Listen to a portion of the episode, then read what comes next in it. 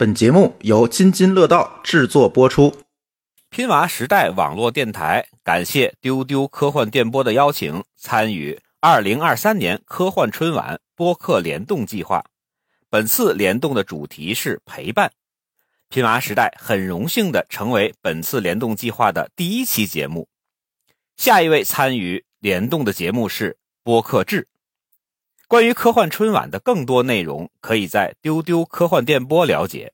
祝大家春节快乐！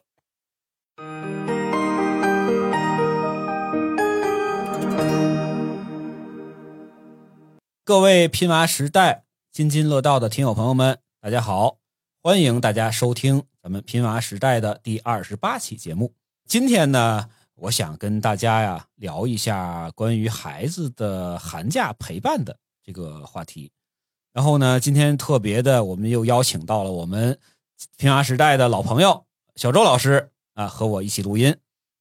大家好，现在啊，这个最火的话题应该就是大家阳过了没有，是吧？阳康了没有？小周老师，你是阳过了还是阳康了呀？呃，阳康了，阳康了。大家其实在北京的朋友，我觉得我的朋友圈可能大部分的人都已经康复了。连这个正在阳的都很少了啊，这这一波基本上已经过去了。尤其是应该是在咱们这个节目放出来的那个时候，应该大部分人都已经度过了这个高峰期了。对于孩子们来说呢，其实也是，反正我家的孩子也是已经确诊过了，现在也都已经康复了啊。小周老师家里头是不是也是都已经 OK 了？哦，已经都康复了。也希望咱们的听众朋友们都能平平安安的度过这几轮疫情。其实从二零二零年开始啊，经历了将近三年的这么个疫情啊，咱们其实，在疫情的最初的阶段，然后中间的阶段和最近，其实也都录过很多期节目。在这个之前的这几期节目之中呢，也都讲了一下关于孩子们在家里头怎么去调整啊，或者什么的。所以呢，这期节目呢，咱们来梳理一下，一个呢是梳理一下咱们这三年以来的这个对于孩子的陪伴。另外一个呢，就是对明年春节之后的新的学期，我想是和小周老师一起来做一下展望，并且呢，能够给家长们一些建议。呃，小周老师，咱们先来分享一下杨过的这个经历吧。您那边大概是几号开始出现症状的？我们是我太太最先出现的症状，啊她是十二月的十六号啊出现了症状。我和孩子是在十二月的十九号出现了症状。说到这个，我就得提一提，这个病毒应该说是真的是非常的防不胜防。我们家里面一直都是非常注重防护的，而且在去年的夏天，也就是二二年的夏天呢，当时正好是疫情的一个间隔期，当时有意识的，我们家储备的一些应急的药品。啊，担心退烧的对，包括抗生素、退烧药以及常用药等等，就担心秋冬可能会有一个反扑。目前看这个储备是真的是储备对了。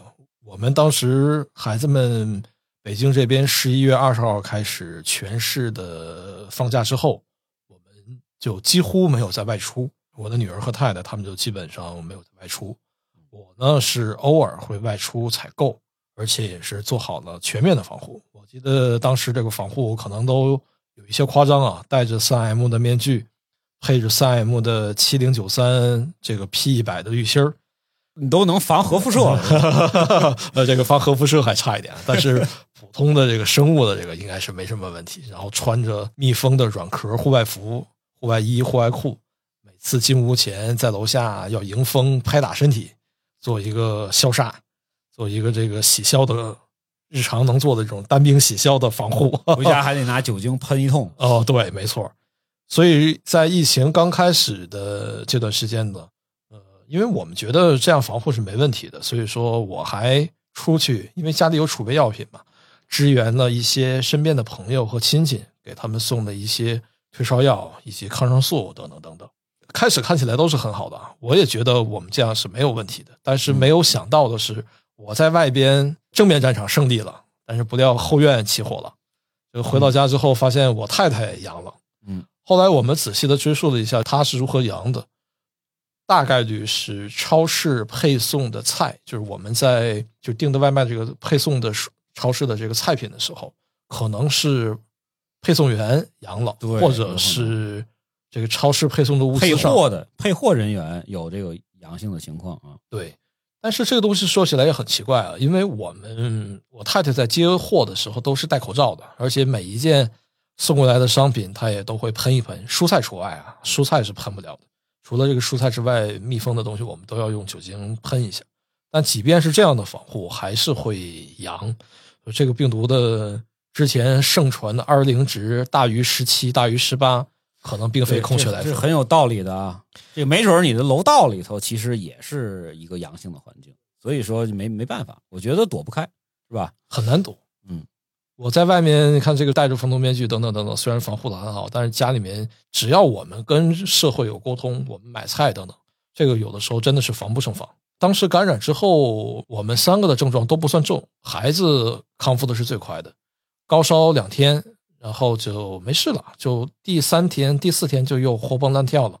我太太是高烧两天，低烧一天，又缓了几天之后，嗯，也没什么事了。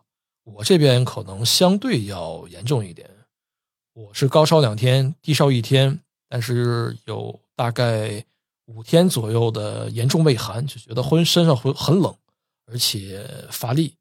不过我们三个都没有出现说水泥封鼻呀，或者是刀片割喉咙啊等等这方面症状，我们倒是都没有。不过我有一个特例，就是我自己在第五天的时候，当时出现了嗅觉丧失的问题，而且嗅觉丧失今天已经二十多天了吧？嗯，二十多天了，到现在嗅觉依然没有恢复。这也是一个典型症状之一啊。没错嗅觉和味觉的丧失，很多人也说过。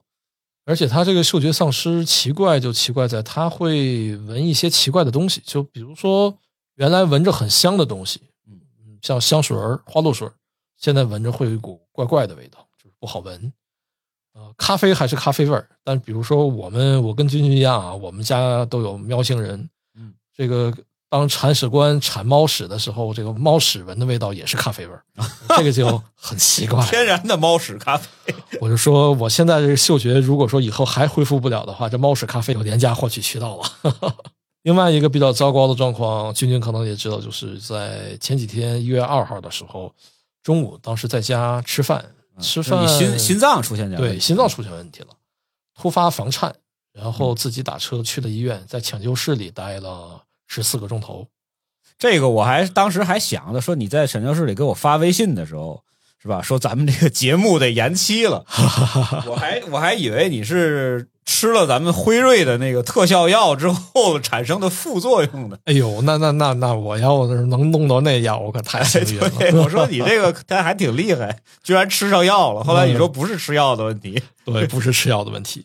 这个因为是阳康之后，嗯，出现了心脏问题，而且当时在抢救室抽血，连抽了两次血，化验心肌酶，做了心彩超，都没有提示冠心病和心肌炎方面的问题，所以基本可以排除不是心肌炎，也不是冠心病。也不就相当于不是新冠病毒引起的这个呃问题，对吧？呃，大夫的原话是，看起来和新冠感染没有关系，但不排除是由新冠病毒引发的一些问题。只是你没有严重到心肌炎的那个那个情况症状。没错，没错。很多很多的这个网友啊跟我说过，就是他们在阳性的最初的几天，伴随着高烧就会有心率增加的情况。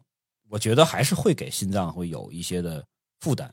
特别是心脏有一些基础问题，啊或者说是曾经心脏不是特别好的，我对建议，呃，在包括在接下来，如果说这个新的说这个什么 XBB 啊等等这些病毒再传过来的时候，我们还是要建议大家做好防护，并且准备一些相关的药品作为储备。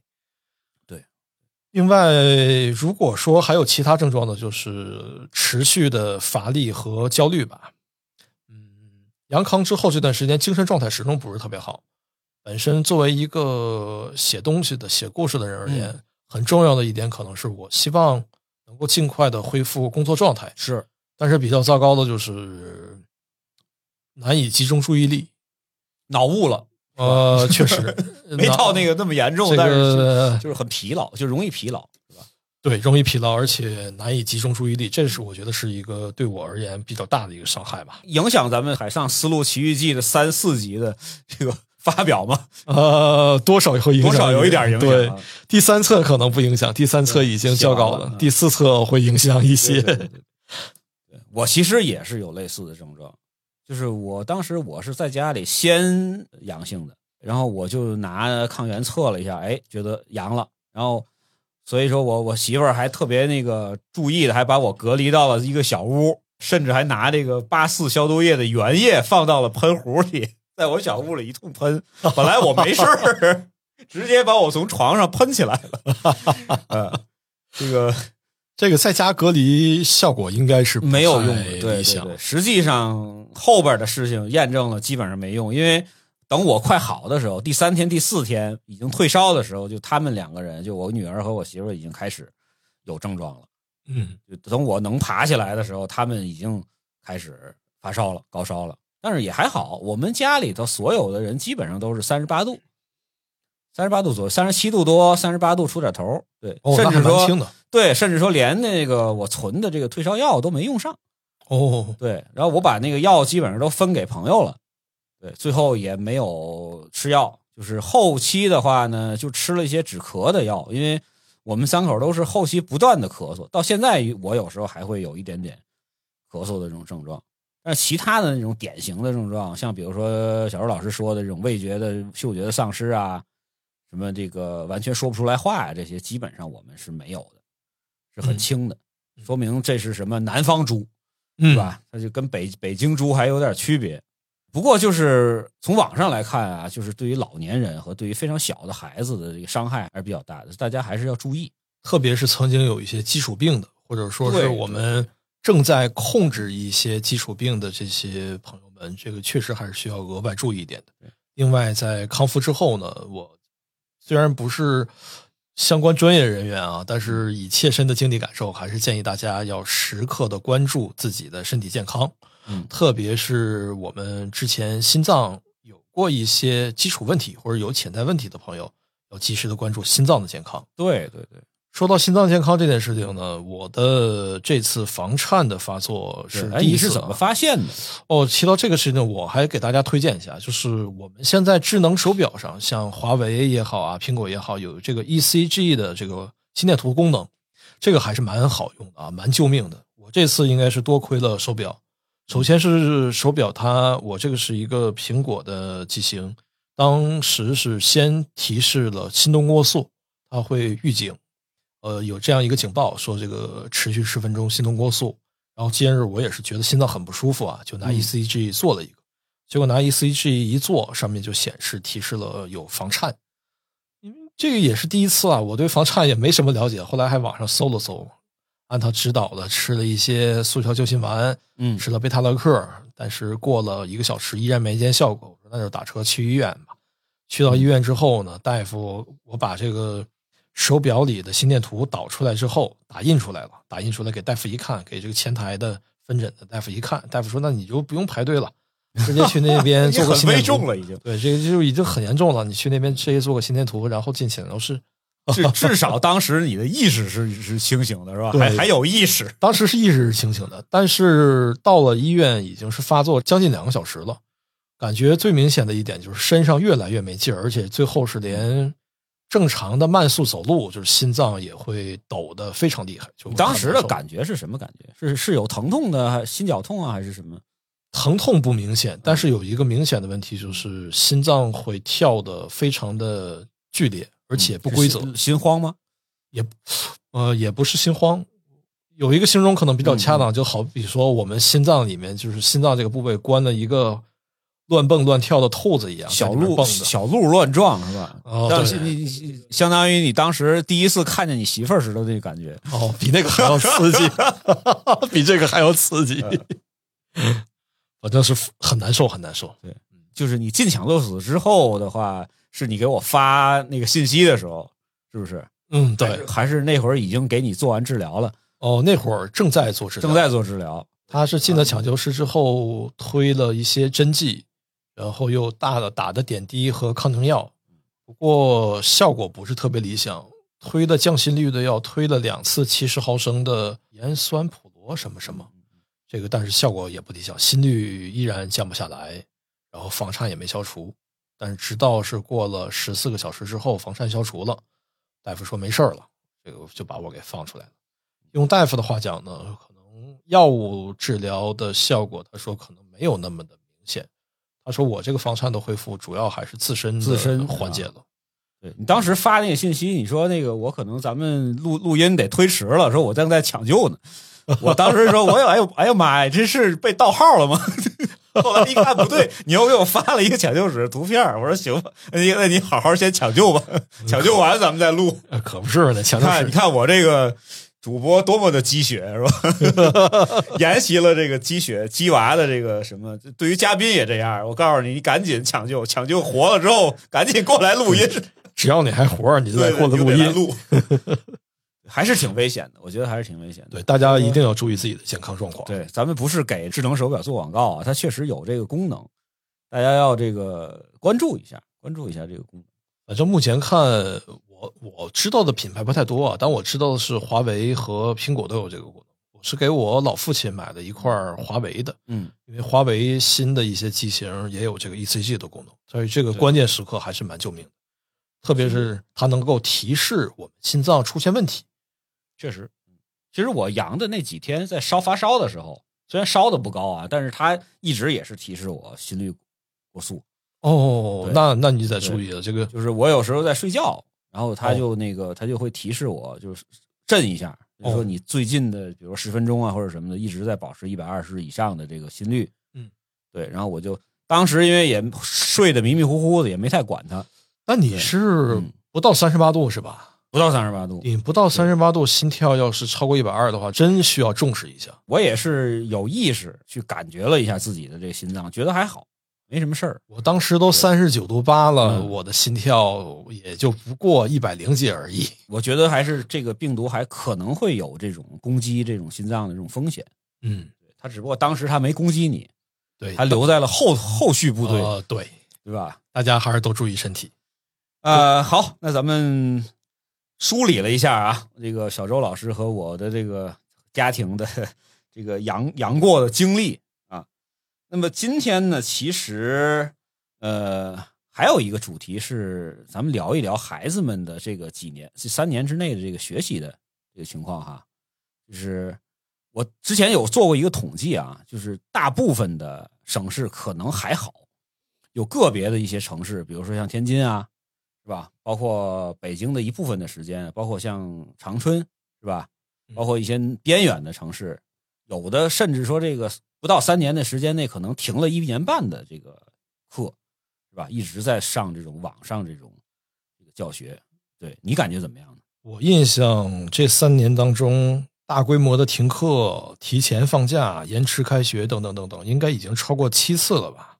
应该有了。光北京咱们这边连续停课的时间加在一块儿，应该差不多有两个学期，或者是将近两个学期这样一个长度了。这个虽然说咱们没有完全停课啊，实际上从我个人感觉来说，这个变成线上教学之后呢，我是感觉第一个是对于学生们的心理上面影响特别对大，，没错。是吧？然后呢，就是说教学质量，教学质量上面，我觉得还是有影响。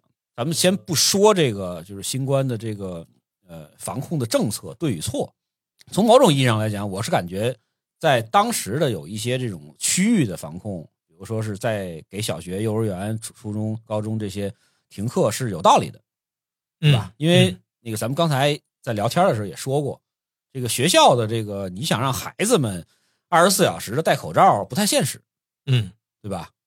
包括呢，它还比较复杂，就是一个孩子要涉及到好多人，爸爸妈妈是吧？爷爷奶奶、姥姥姥爷，他们到去哪儿了，你根本就不知道。可以说是一个叫什么高传染风险的这么一个区域。相比于大学而言，我觉得中小学确实是在疫情防护上应该算是最薄弱的一个环节。对，而且特别是低年级、低龄的一些孩子们，首先儿童的抵抗力是一方面，还有一方面就是我们低龄的孩子很难确保说全天全时佩戴口罩，嗯以及孩子们戴口罩的方式是否正确。对，我们总不能要求说孩子中午吃饭的时候一个人一间房吃饭是吧？那个太可能这不现实的对事情。太不可能了。而且有一小孩，像我们之前有一段子嘛，就是我孩子上学的时候戴的是一粉色的口罩，那放学回家一看，我怎么变蓝的了？啊，我就问他，我说你那个粉口罩呢？他说，哎，我同学觉得那个好看，我就我们俩换了一下，我把那个号口罩送给他了。我想，我说这个挺有意思啊。我说他们实际上就是就是对于这个防护这个事儿是就是他的意识还没有那么强。没错，而且你让他戴一天的口罩，确实也太闷了，嗯，尤其是在教室内的这个这么多的孩子同时上课，本身他的供氧量就够呛，对吧？你再加上戴口罩，那就会很难受，所以也没办法。学校特别是中小学这一块的防护，它这块弱势人群的这块防护，我觉得是非常难以做到尽善尽美的。因此，在疫情高发的时刻，我觉得停课这件事情啊，不仅是一个无奈之举，而且嗯我觉得也是一个比较正确的选择。对是及时停课的话，能够确保不仅是确保孩子的安全，同时也是确保他所连带的家长，对对我们的家庭，特别是有基础病的老人这样的家庭，能够减缓病毒的传播的速度，这还是很有优势的。但是与此带来的问题，我们也不得不重视。首先，第一个就是网课，这是我们能看得见的。我相信我们广大的听众朋友们也能切身感受到网课给家长以及给孩子们带来的种种的一些问题吧。嗯还有一种是看不见的问题，那就是心理问题。对，这个我觉得也同样是非常非常值得大家关注的事情。网课呢，我们都知道啊，其实，在疫情之前就是有网课的，比如说像对一些培训机构，我们开展的线上教学等等等等。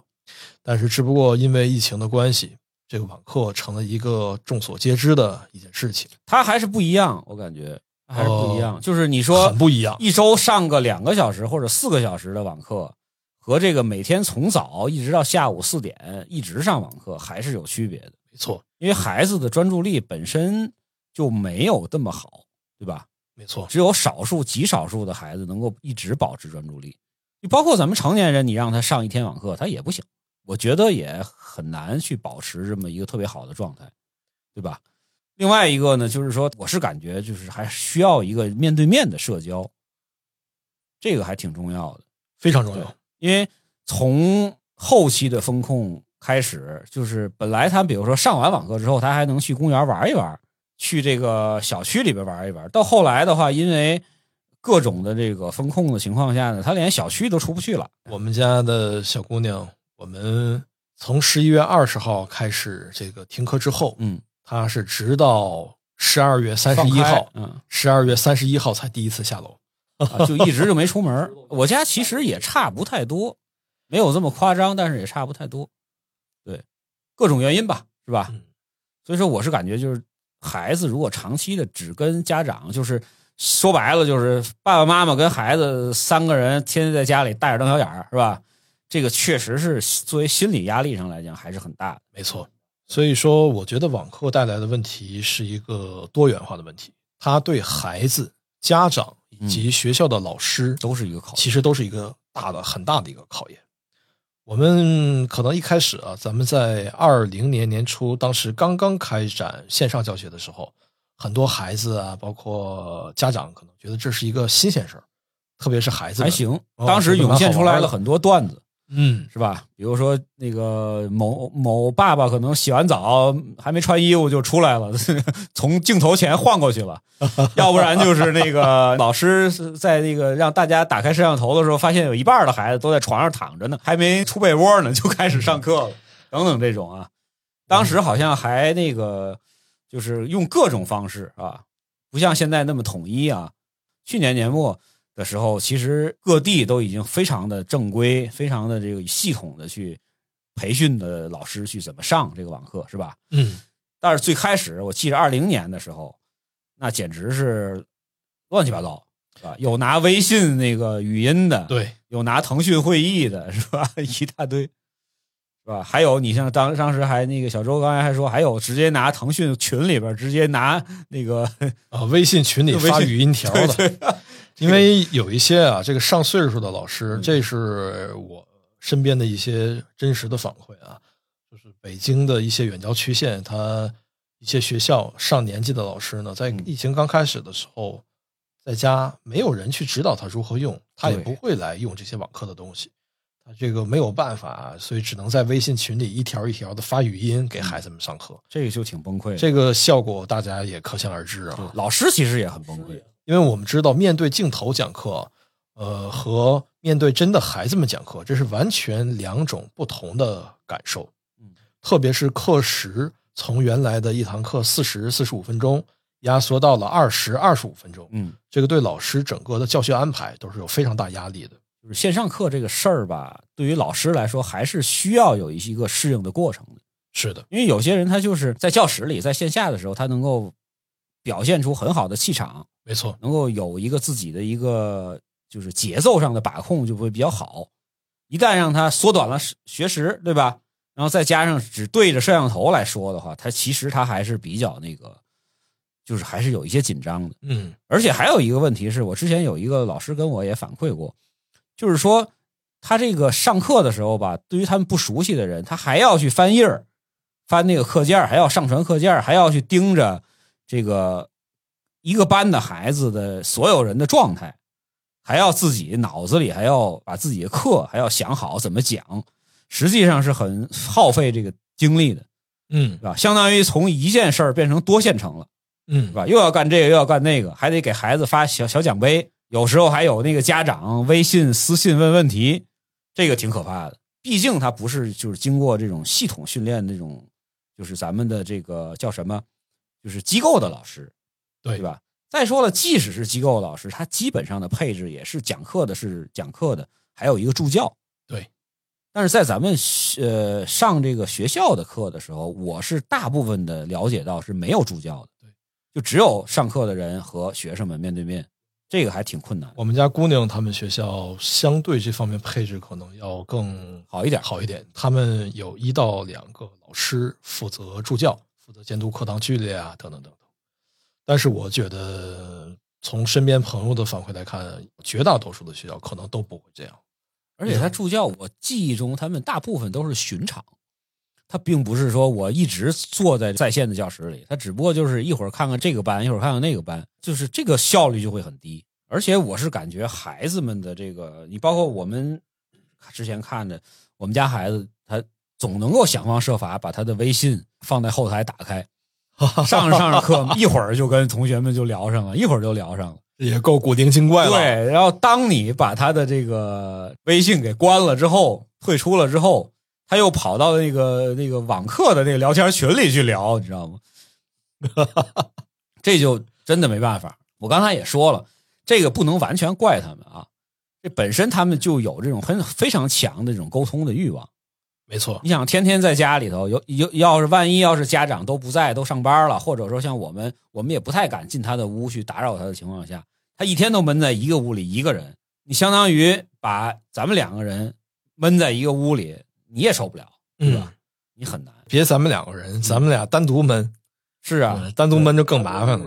所以我觉得咱们作为家长呢，呃，这也是接下来我建议的，就是咱们家长们其实也应该反思一下，或者说是思考一下，我们在这疫情的这三年，孩子上网课的时候，我们对待孩子的方式上有没有过不妥之处？因为就像刚才君君说的一样啊，我们觉得孩子们哦，这个在聊天区聊天，可能会觉得这个孩子们上网课的时候不听话，等等等等，这是一个不好的行为，或者等等。嗯，这这个行为本身呢，可能确实不是那么太好，但是我们要考虑到的一个问题是，从孩子的视角而言，本身的需求上，他们的需求。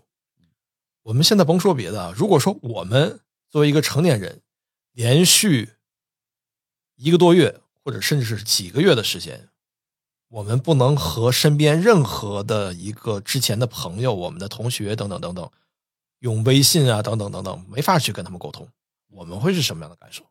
这是一个很麻烦的事情。还有一个就是见面，没有见面交流。作为大人啊，就是咱们即使是就是管控的这个阶段，有时候你还是要去上班，没错？，还是要去见客户、见合作伙伴，是吧？还是会有很多的这种机会的。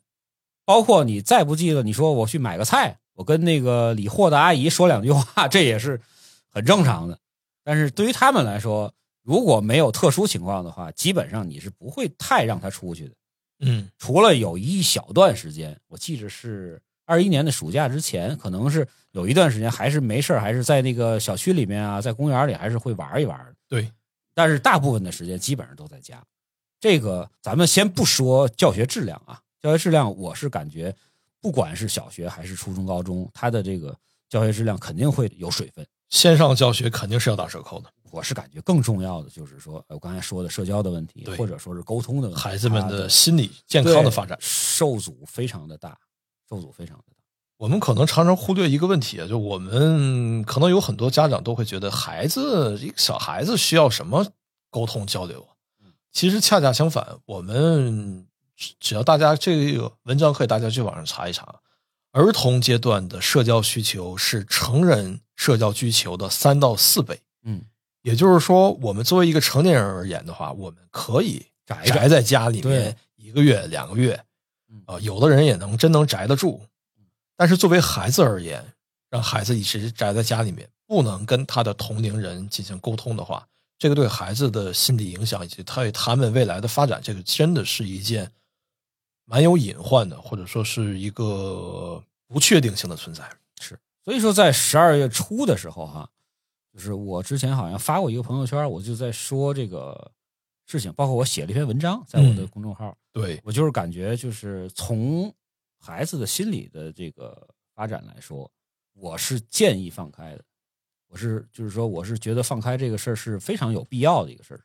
虽然说咱们的医疗的药品的供应上面是吧，包括医疗的资源上面，可能还存在着无数的问题，是是吧？导致了这个咱们上一波高峰有很多的这种老年人和特别小龄的小孩子会受到这种非常大的影响啊。但是整体上来说，我是感觉过了这一波之后，可能后边还有一些小的高峰，但是从长远上来讲，一年之后、三年之后来讲，还是非常非常有必要的。放开这件事情，我一直觉得它是一个必然的一个趋势。首先，这个病毒我们亲身经历了之后，我们会发现很难防。它这个防控，以现在的 R 20零值的话，对它这个 R 零值已经十七八甚至嗯更高了，我们是非常难以防得住的。还有就是我们的经济、人们的需求、孩子的成长等等等等，这些面临的这个考验，所以开放还是非常有必要的。但是我一直强调的就是，我们作为普通的老百姓而言，我们更希望看到的是一个有序的、有计划的、合理的这样一个开放的过程。在这上面确实是有太多的准备不足的这个方面可以吐槽的。但是咱们这个节目讲教育是吧？咱们也不也不不在这个歪歪楼说那个事儿了，希望他们能做得更好吧。是，反正积累了一些经验了，已经哈。嗯，我感觉现在这个秩序恢复的慢慢的好起来了。就是之前还有一个段子不是说嘛，说这个这个有一些一年级的小朋友，甚至他连那个自己的同学都不认得了。放了这个大半年假之后，这是一个非常现实的问题，因为我身边有好几个家里是一年级孩子的这个家长，就说孩子们开线上新年联欢会的时候，都叫不出来名字，都叫不出来名字了，叫名字对不上人，见人对不上名字，这个对孩子们的影响是可想而知的。还有一个不是说嘛，说那个我们要提醒大家是吧？到明年的时候，你在呃医院里头见到了很多医生啊，大家要注意了，他们都是经过了四年的网课培养出来的。反正就是哎，就是这些年啊，我是感觉都很不容易，有很多的行业受到影响，是吧？很多的学校啊，其实比如说你像老师，大家有时候吐槽这个网课的质量啊，或者什么一些这个每天不停的接龙啊、发通知啊，其实老师也很辛苦，对他们也很老师也很辛苦，非常的无奈。呃，你问他就是愿意在家待着吗？其实他们也不愿意，他宁可在学校里头，是吧？从很早一直到很晚才下班，也比较累，是吧？但是他这种累的方法跟在家里的操心是完全不一样的。没错，对我是感觉从今年开始，包括下学期的这个展望啊，我是从现在的政策的导向来看啊，就是明呃春节后二月十三号开学这个事情是板上钉钉的，基本上是没有问题了。希望是这样啊。，对，包括有一些高校已经通知了要提前开学了。哦，这对，其实大一改一改往常的延后开学，现在变成提前开学了。最好的年龄，对吧？最应该去谈恋爱的年龄，是吧？去参加社团，去展示自己的青春的年龄，都被封在家里头或者封在宿舍里头了，是吧？这个也不好。对，那整体上我觉得后面可能会越来越好。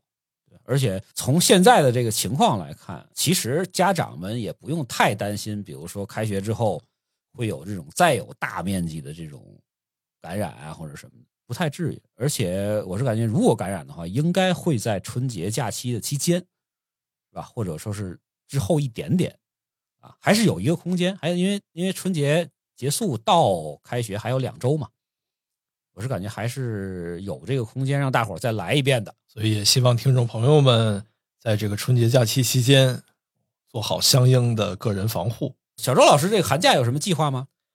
呃，说到这个寒假计划，我们现在也很苦恼，因为我们其实作为家长而言，包括作为孩子自己而言，我们都是非常希望能够出去走一走。这三年欠下的旅游债，我们想把它还上，想要去出去玩一玩，走一走我。们出国现在先比较困难哈，但是看看祖国的大好河山还是可以的。这个是完全没问题的。但是呢，我们同时还存在一个顾虑，因为毕竟封闭了三年，所以说这三年的这三年的这个疫情防控，会不会有大量的人群报复性的消费？就是旅游景点可能会激增人群，这样的话对游玩体验也是一个非常大打折扣的现在。三亚已经人满为患了哈，哦，确实，酒店都订不上。确实确实，很多景区啊，包括是一些著名的景点啊，这酒店现在已经是排到年后才能订得上了，这个是一个面临的问题。但是我们还不想，也不想单纯的宅在家里边，嗯，这个对我们确实也蛮苦恼的，可以选一些小众的城市，是吧？这是一个优选。另外，关于这个假期呢，我觉得孩子们需要把户外活动欠下的债补一补，因为我们知道儿童的视力也好，以及他的身心发展也好，嗯跟户外活动是息息相关的，非常重要。非常重要的一件事情。所以说，我们看看能不能在这个假期，在这个寒假，给孩子们提供一些更多的户外活动的机会。啊，我们冬天可以去，包括我们一家三口人啊，比如说带着孩子去哪哪溜达溜达、玩一玩，或者是有条件的去滑滑雪、去公园转一转、徒徒步之类的，都是可以的事情。与其说是大家一家人一起出游，莫不如说是一个亲子关系的修复，或者说是大家一个释放压力。为什么是一个亲子关系的修复呢？我们都知道，像刚才所说，我和君君所说的，我们在网课的这三年的网课，其实为很多家庭的亲子关系埋下了一个隐患，或者说埋下了一个定时炸弹。我们的亲子关系方面，一方面是来源于孩子自身的压力，在网课以及教学目标、呃考试等等等等这方面的一些教学课程的压力。当然了，还有相当一部分孩子的压力是来自于家长。家长这个压力有可能不一定是家长主动传达给孩子的，有可能是潜移默化的。因为我们知道，我们大多数人在这三年都不太好过，家长很难。家长是有压力的，家长会焦虑，是吧？我们家长会焦虑，会有压力。那么这种恐惧也好，压抑也好，焦虑也好，家长会有形无形的把这些内容传递给孩子，潜移默化的传递给孩子们。因此，亲子关系在这方面，我觉得是一个非常细微的问题。希望大家在这个假期能够格外的注重一下高质量的陪伴。我们如果说没有办法去出去游玩、去景点等等等等，我们可以考虑考虑在家共同看几本好书，看一看电影，或者说是孩子喜欢拼乐高的话，一起拼拼乐高，一起画画画。我觉得这个对家长自己、对孩子都是一件很好的事情。我们需要释放压力嘛，但是释放压力的手法有很多，我们不见得说要去找一个深山沟里大喊大叫几声，这是一种释放压力。同时，我们陪伴家人这种做一些休闲的活动，其实也是一种释放压力。逛逛胡同是吧？，嗯，对，没错，都挺好的呀。这些都是我们能够做的，也是相对容易做的事情。确实，就说到高质量陪伴这个事儿呢，我是感觉就是原来咱们在节目中其实也提到过啊，就是你每天实际上应该去找出一小时，因为再忙你也还是有一点点空闲时间的，是吧？是的，最少比如说半个小时，是吧？时间哎，把手机关掉，或者说放到旁边，你好好的陪陪孩子，聊聊天啊，是吧？一起做点什么东西啊？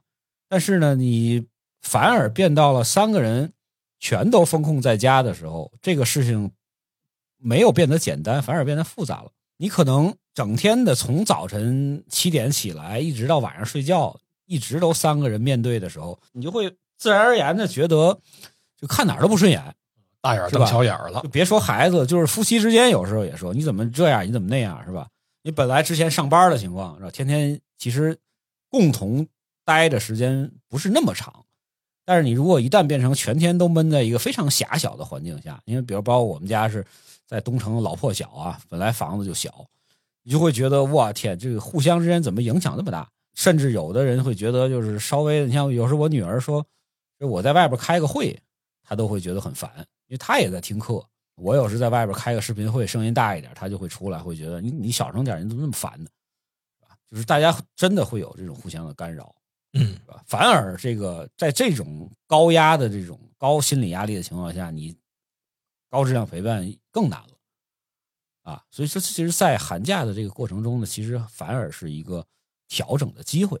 没错，就是我的建议，包括我的计划是，今年寒假我呃相反的没有给孩子安排那么多的课，就是让他可能读读书，买点他喜欢的书，包括呢我们一块儿出去转一转，包括我计划回天津老家去看一看啊，反正也近啊，跟那个亲戚啊，跟亲戚的孩子们啊玩一玩什么，因为毕竟也是虽然这么近啊，只有一百公里，我可能得有两年没回去了啊，这个也很夸张，是不是？相距可能开车一个小时，但是真的是各种的问题，包括当时的政策是学校是禁止你出京的，对，确实，除非有那种极特殊的情况，即使是近啊，即使是你走到了半个小时以外的河北也不行。寒假我我的计划就是希望能够旅游一下，嗯是吧？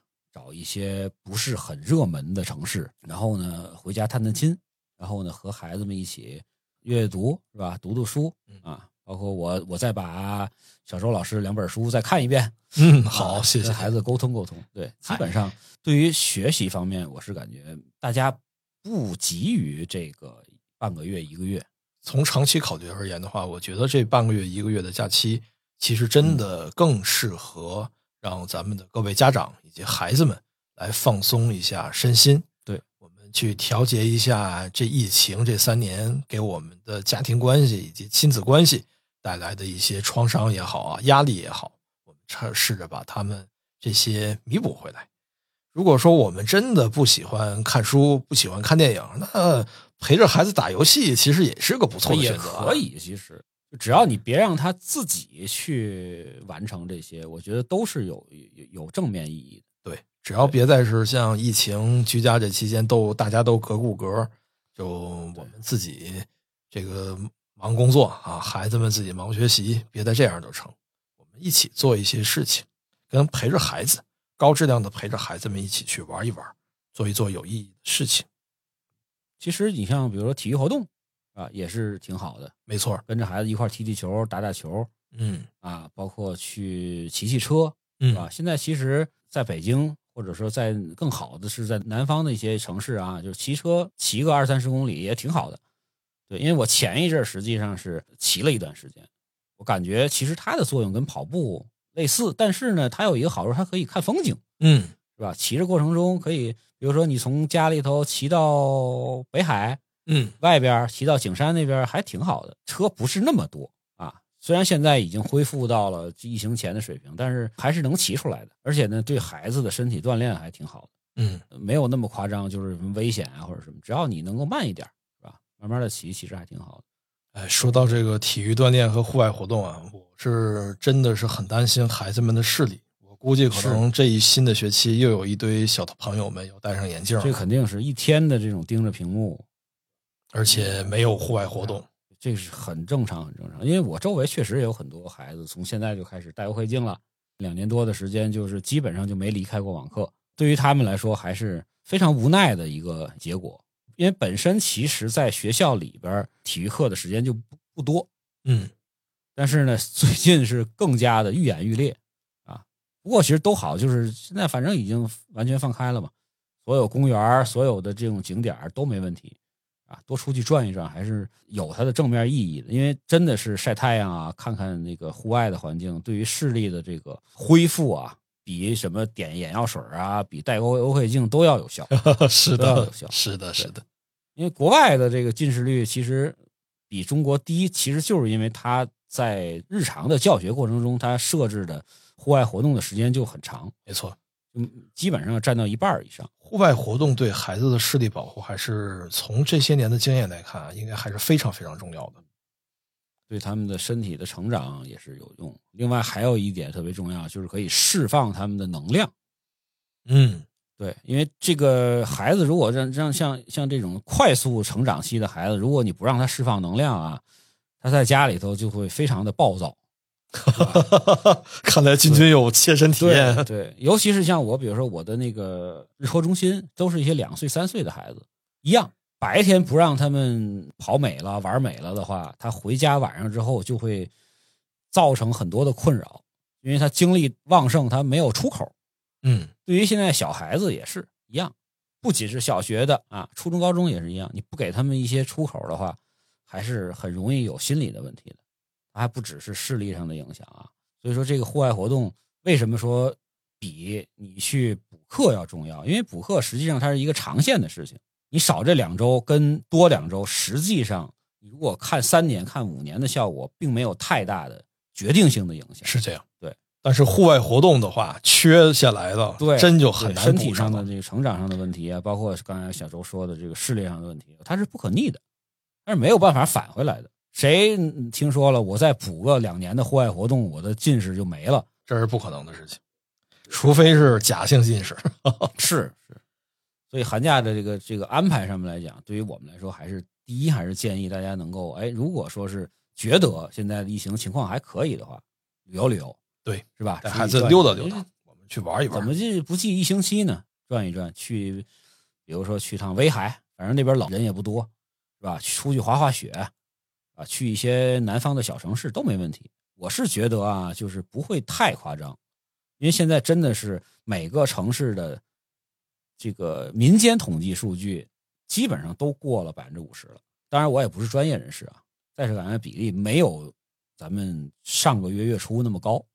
但是与此同时呢，也建议各位听众朋友们在出去游玩的同时，也尽量的做好我们自己和家人的防护。对你就是比如说路上是吧，在密闭的场所把口罩戴好，然后多多的消杀啊嗯，这些东西要做好，别回来到时候就放飞了。嗯现在其实我看到的是，咱们北京的路上有很多人就一开始不戴口罩了对，，现在这个时刻还不太适合，放飞。这个还还没到那个阶段啊，还没到那个阶段。对，这个可能还要再经历半年以上的这个时间，才能够逐步的去缓解。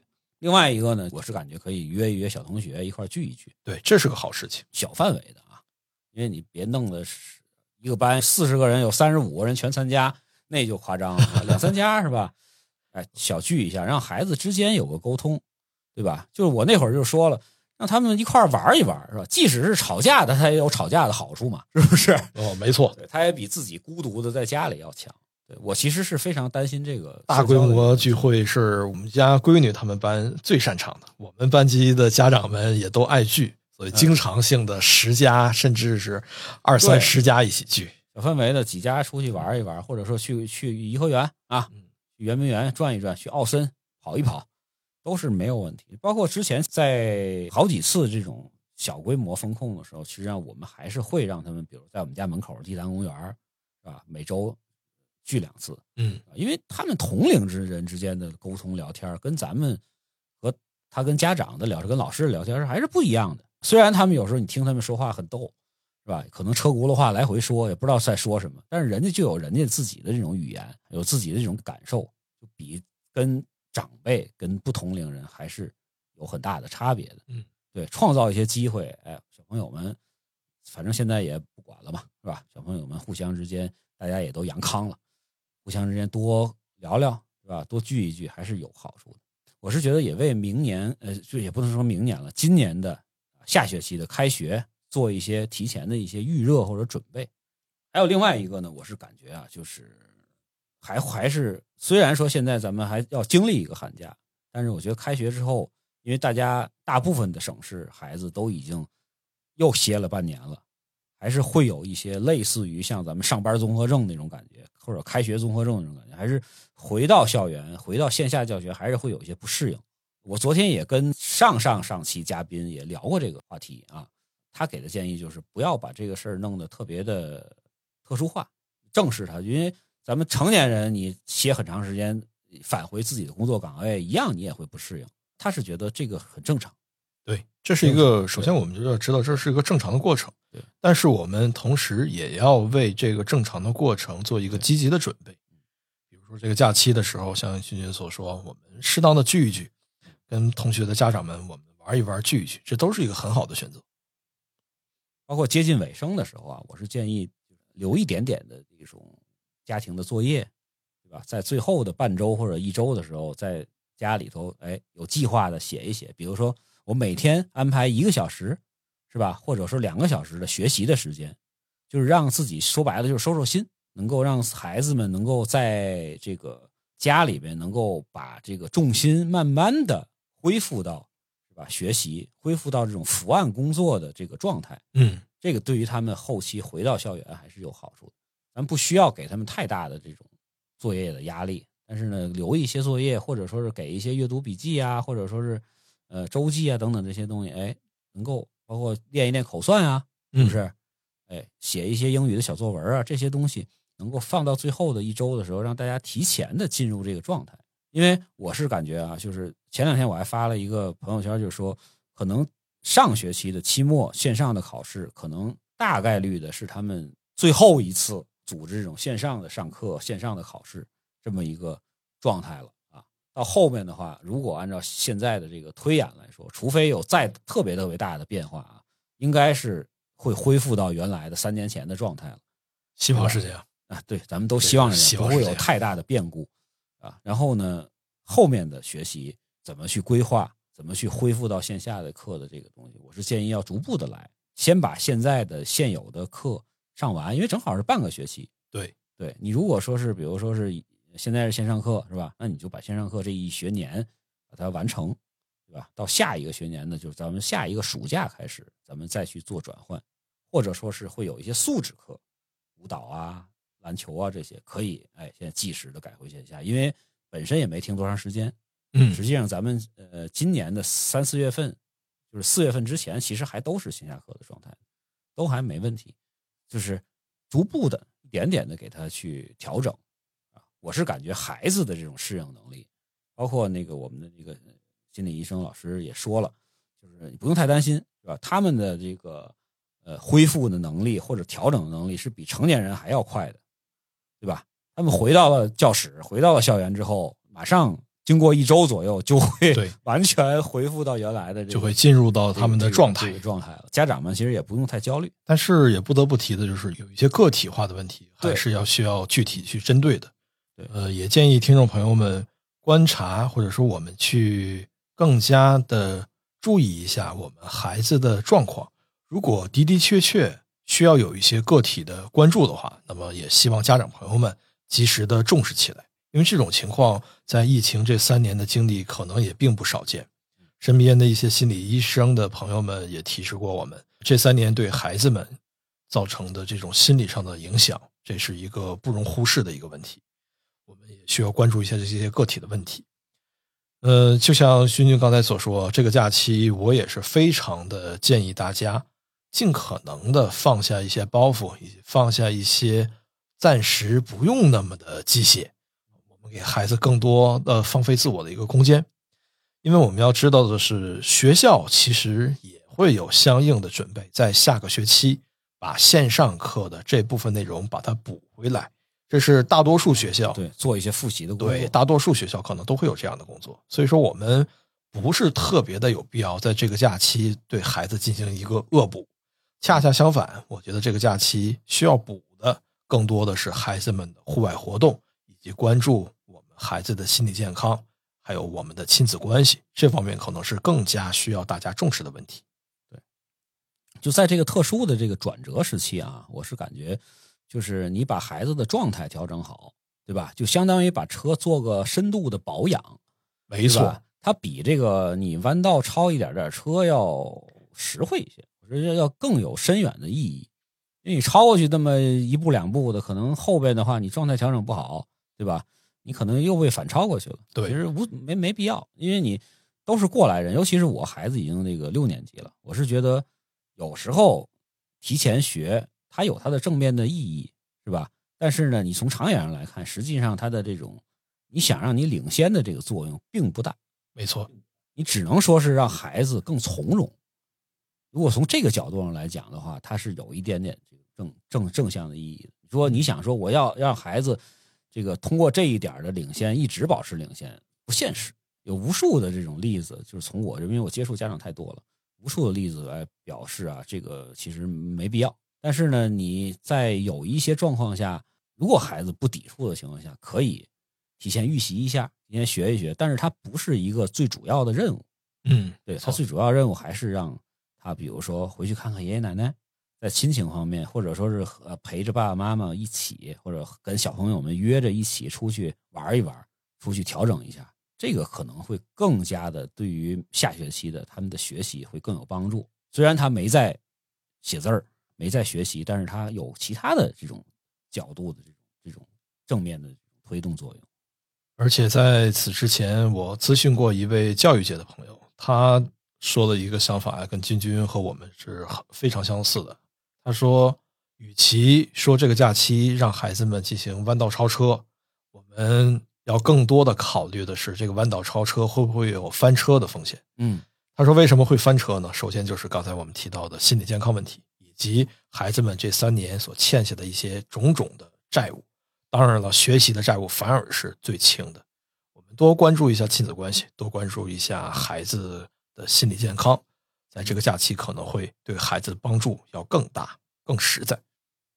对，就是我们要改变一下这种天天闷在家里这种陪伴方式，是吧？嗯能够共同找一些那个能够有这种共同语言的事情做，嗯，是吧？就是我觉得各位家长其实都是有智慧的，都是能想到就怎么能够跟孩子能够打成，就至少在短时间内打成一片的。就你不要想着我天天二十四小时陪着他就是陪伴，实际上你在那儿写 PPT，你在那儿开会，他在那儿上课，这不叫陪伴。包括你在旁边坐着他监督他写作业，这个也不叫陪伴。嗯，陪伴就是说，哎，你你去玩他的东西，对，是吧？或者有一些情况是他在帮你做你的事儿，但是这个很难，对吧？咱们成年人有一些专业性，但是就是你在你在跟他一起做他想做的东西，这个我觉得还是能找到这种点的切入点的。没错。对共同看个电影，是吧？来聊一聊，看个综艺节目，来嗯，吐槽一下，是吧？徐志胜为什么这么好看呢？不是，就这些东西其实还是能做到的，包括像我们家有时候我会跟他一块烤烤蛋糕，嗯是吧？我教他一块做做菜，因为我本身自己挺喜欢做菜的，是吧？这都都可以。我觉得这个一下子做一个烘焙怎么着也得一小时？都是挺好的一些东西。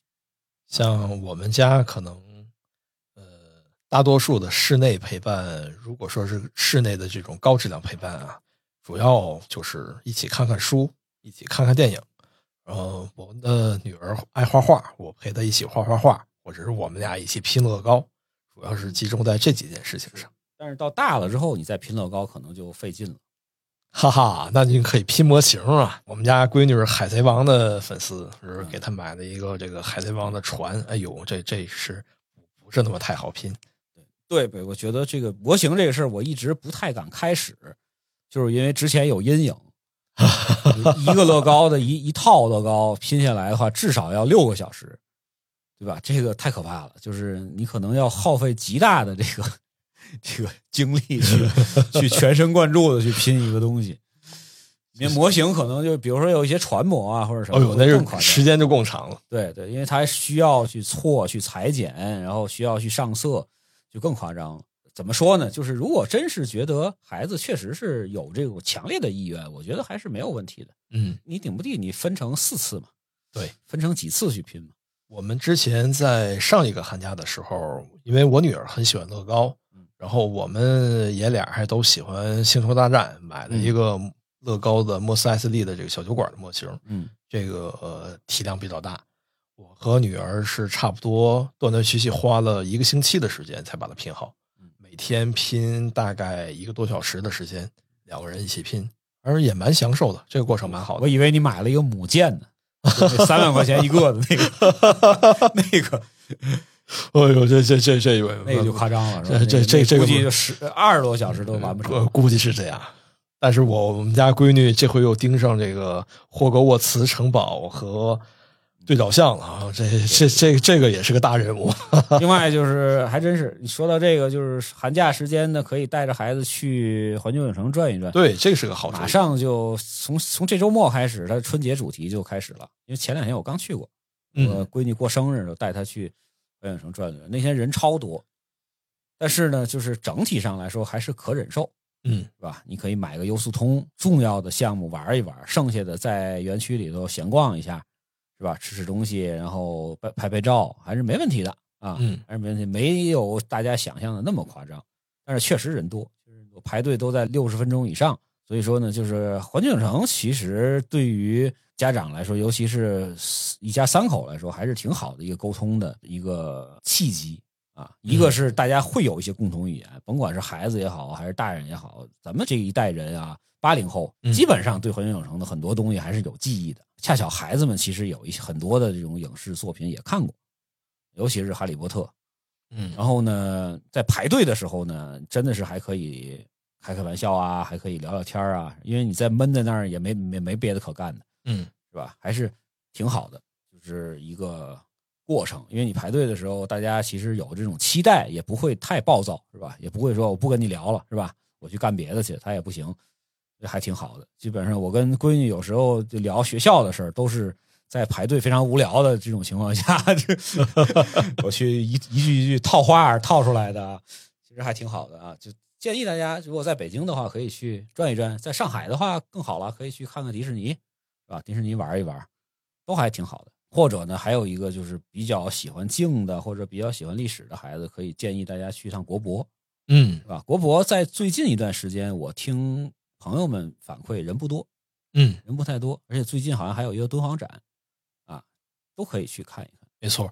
国博的这些展览啊还是非常经品质典，还挺高的，对，品质还是非常好。确实是你不需要把它全逛完，是吧？你找你喜欢的逛，基本上一天大半天的时间也是能 OK 的。嗯，对，而且作为家长来说，尤其是像爸爸们来说，咱们心里头有一点知识的，是吧？还可以跟孩子们秀一下，嗯，这又是一个展示自我的机会。。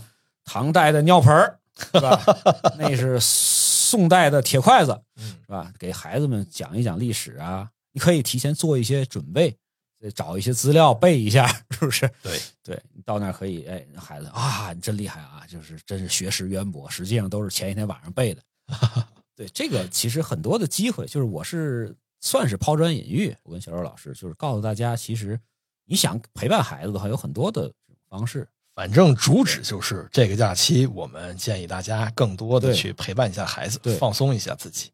在保证这个健康安全的这种没错前提之下呢，可以跟孩子一块儿玩一玩，这个是非常有必要。这个假期真的是很特殊，我是觉得是这样啊。包括我跟一些就心理咨询师老师聊也是，就是不要让自己弦儿绷得太紧，去做那种硬转弯，不需要这种 U 型掉头，嗯，希望能够让所有的事情能够平平稳稳的度过，没错。然后呢，也是能够让孩子能够放松一下，能够调整好状态。所以说，你看今天这个节目，我们没有去讲太多的这种学术上面的东西。之前还想说我怎么阅读，是吧？讲讲怎么阅读，讲讲怎么去规划孩子的这种，包括我们家孩子规划初中的学习什么这些，我都没有讲，嗯是吧？我是希望能够放到春节之后，如果再有时间再去录新的节目的时候，再给大家慢慢的去去介绍，嗯是吧？包括呢，那个跟小周老师之前其实还还说过，就是关于阅读这个事儿，我们准备再开几期这个话题，去详细的给大家讲一讲这个关于孩子阅读的这个兴趣的培养啊，或者说是方式的选择啊等等这些。对这期节目，就是我希望能够讲一讲，就唠唠嗑吧，回顾一下从二零二零年到二零二二年这三年之间，是吧？咱们在疫情过程中走过的路，然后呢，能够这个给新的一年有一些新的展望。嗯我我从个人来说，虽然咱们在这个去年的就二零二二年年底呃经历过非常多的身边的人的这种离去，是吧？也经历过很多的这种困难，但是呢，我是觉得二零二三年还是有它的积极的一面的。既然已经放开了，已经有了调整了，我觉得会越来越好。尤其是他们这一代的孩子们，是吧？会越来越呃向好的去发展。然后呢，也是希望家长们能够呃自己也做好调整，重新全身心的投入到工作中了，也希望能够呃留点时间给孩子们，对不对？这期节目呢，我觉得差不多，是吧？然嗯，后小周老师再给我们家长们一些建议。刚才君君说到这个关于二零二三年新学期的预测啊，就是问孩子们最需要什么。其实这个我跟勋君达成的一个共识是，我们觉得孩子们最需要的其实就是回归正常的校园生活，不再恐惧，不再压抑。无论是这个恐惧和压抑是来自于疫情本身，还是来自于家长潜移默化传递给孩子，还是社会环境，对，啊还是社会，我们希望能够回归一个正常的一个状态，这是最重要的事情。